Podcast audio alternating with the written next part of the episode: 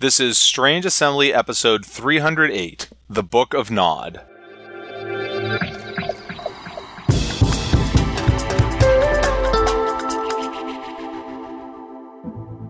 I'm Chris Stevenson, and this is Strange Assembly, your tabletop gaming podcast.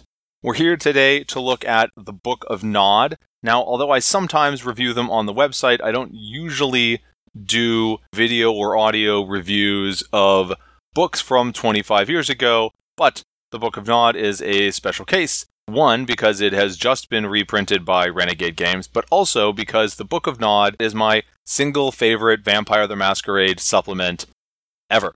It was originally published in 1993 as a soft cover. It had a deluxe hardcover printing in 1997, and now here in 2021, it has received a deluxe reprinting from Renegade Games. I've only looked at the normal version. There's also this $250 artifact edition. I don't have one of those. We have a video that is specifically showing a comparison of the physical differences between the two. So I'm I'm not going to go into this here. This is going to be a talk about the content. The content of the White Wolf version and the Renegade game versions is exactly the same. So the Book of Nod is written entirely in an in character perspective by Aristotle de Laurent and Beckett and a Machiavellian Aisha. The idea is that, right, Aristotle and Beckett have done all this scholarly research to put together this Book of Nod, which they are distributing in small quantities to select vampires. And then Aisha has gotten a copy and is mass distributing it to everybody, and that's why you are able to get it. The Book of Nod was really the initial and definitive presentation of the founding Vampire the Masquerade mythology of vampires as progeny of the third mortal and first murderer, Cain, of how Cain created other vampires, the origins of the antediluvians who had found the 13 vampire clans. It's definitive as you can be in a game where there really is no such thing as absolute truth, where everything written in character is fallible, and lots of books, including this one, are internally inconsistent. They've uh, had to update things, that, that sort of on. But but still, it's your single best look. The Book of Nod is split into three sections the Chronicle of Cain, the Chronicle of Shadows, and the Chronicle of Secrets. It's then got some other stuff around it, most notably commentary by the various authors on those three things. The Chronicle of Cain is your founding mythology, the Chronicle of Shadows is a set of proverbs and guidance. The Chronicle of Secrets is a prophecy about the coming Gehenna. So the very first part, and and frankly the best part, is the Chronicle of Cain. Right, that's your creation mythology. It's written in a what feels like a sort of biblical or poetic style. Right, you know it. It starts with Cain and it starts with Abel, and then it uses this rhyme and repetition to flow from point to point in their story. You know, I dream of the first times, I speak of the first times, I sing of the first times. Right? You have Cain and Abel seek to please God, but Cain grows plants, Abel herds animals. God is more pleased when Abel spills the blood of his sacrifices to God, right? Then all with it, all that Cain can do is burn the plants. So when God again calls for a sacrifice, we get to the most powerful part of the whole book. And as Cain says, I cried tears of love as I, with sharp things, sacrificed that which was the first part of my joy, my brother. So it's just dripping with angst, which is exactly the sort of thing one was probably looking for in a Vampire the Masquerade book as a teenager in the 1990s. And so much of the language here in that little section I just read, right, it, it calls back to things that they have said a little bit earlier in the text. The first part of his joy, the sharp things, they're all framed before and then recast here in a different light. It has a lot of lyrical power, I think, and it applies it to the very heart of the vampire creation mythology where Cain becomes the first murderer. It's not just the words either, like those words I just quoted above are the entirety of the words on that page, right? The majority of the page is part of a two page spread of the murder splashed across it, right? With Abel on the altar and Cain and rage above him, and there's this blood spatter around. if there's a flaw in the Book of Nod, it's that this most potent moment comes so very early in the story. After that, Cain is cursed, he's cast out, he meets Lilith, maybe he gets awakened. Then you have this scene that Cain encounters the archangels, he rejects their mercy, uh, which would be to, you know, die instead of wander the earth forever. And then they plague him with the vampire weaknesses. The archangel Michael curses him with a weakness to fire. The archangel Raphael curses him to hide from the sun, and Uriel curses him to drink blood. And and again, you have this combination of this this lyric presentation and repetition, and then the fundamental significance of these events to the vampire mythos. You then go further on into Cain's story. He works with the Lilith. He learns the the first of the discipline. He creates the second generation, and in the course of creating the second generation, right, he's tricked into being bloodbound to someone who then teaches him how to bloodbound someone, and so he, you know, blood bonds the woman he loves, and then you know, in turn, turn into a vampire because that's totally what love means, folks. You know, vampire, not the brightest and happiest of subject matter, right? This is where you get these presentations about how you create the first city, Enoch, how the, the second generation creates the third generation. They then survive the flood of Noah, which is why they are antediluvians before the flood.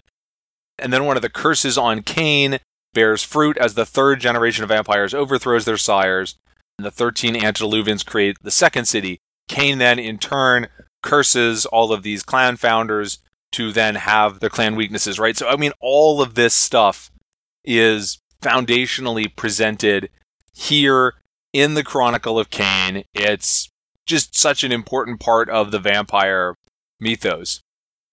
The second section, like I said, the Chronicle of Shadows, it's a collection of sayings and guidance. Some of it's from Cain itself, some of it is from individual clan founders. You see a lot of things that become the traditions being laid out. You know, respect your elders, don't kill your sire, respect domain, that sort of thing.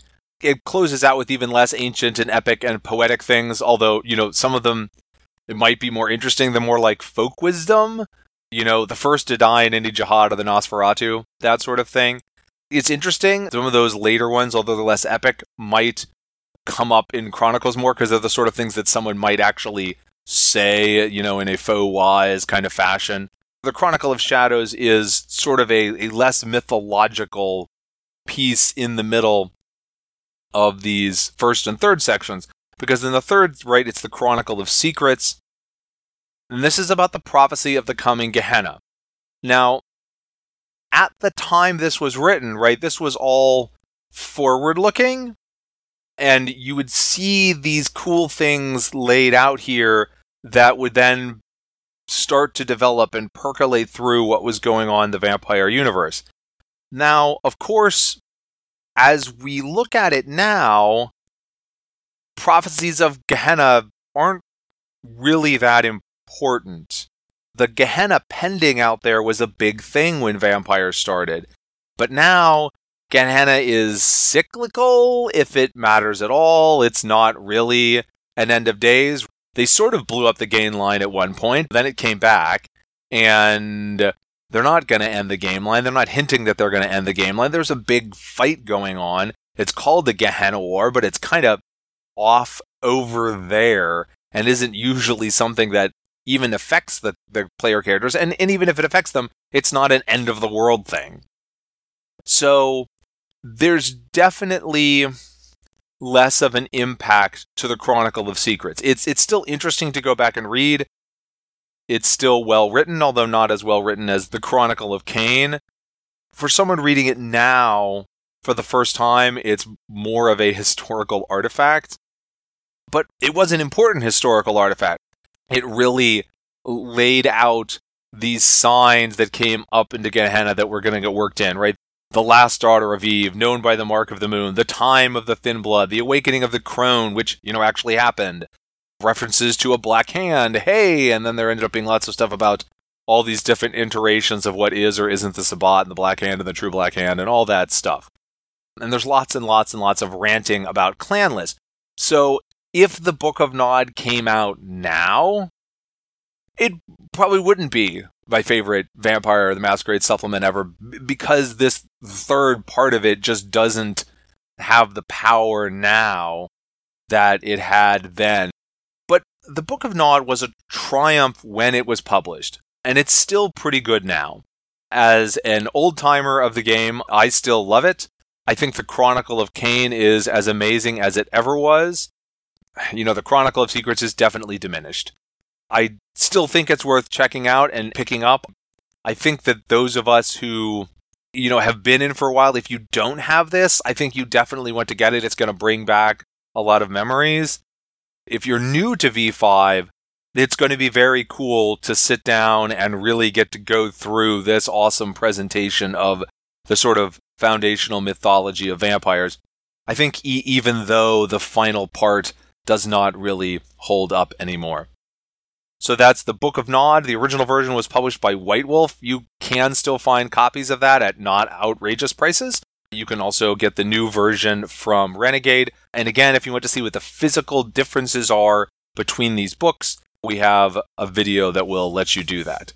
You've been listening to Strange Assembly, your tabletop gaming podcast. You can find us on the web at www.strangeassembly.com. You can subscribe to this podcast there on the Apple Podcast app or in whatever podcatching service you use. If you don't see Strange Assembly on your favorite podcatching service, please let me know.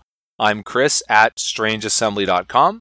You can also find us at the usual social media spots. We're facebook.com slash strangeassembly, at strangeassembly on Twitter, at strangeassembly on Instagram. But until then, I'm Chris Stevenson, and this is Strange Assembly. Never stop gaming.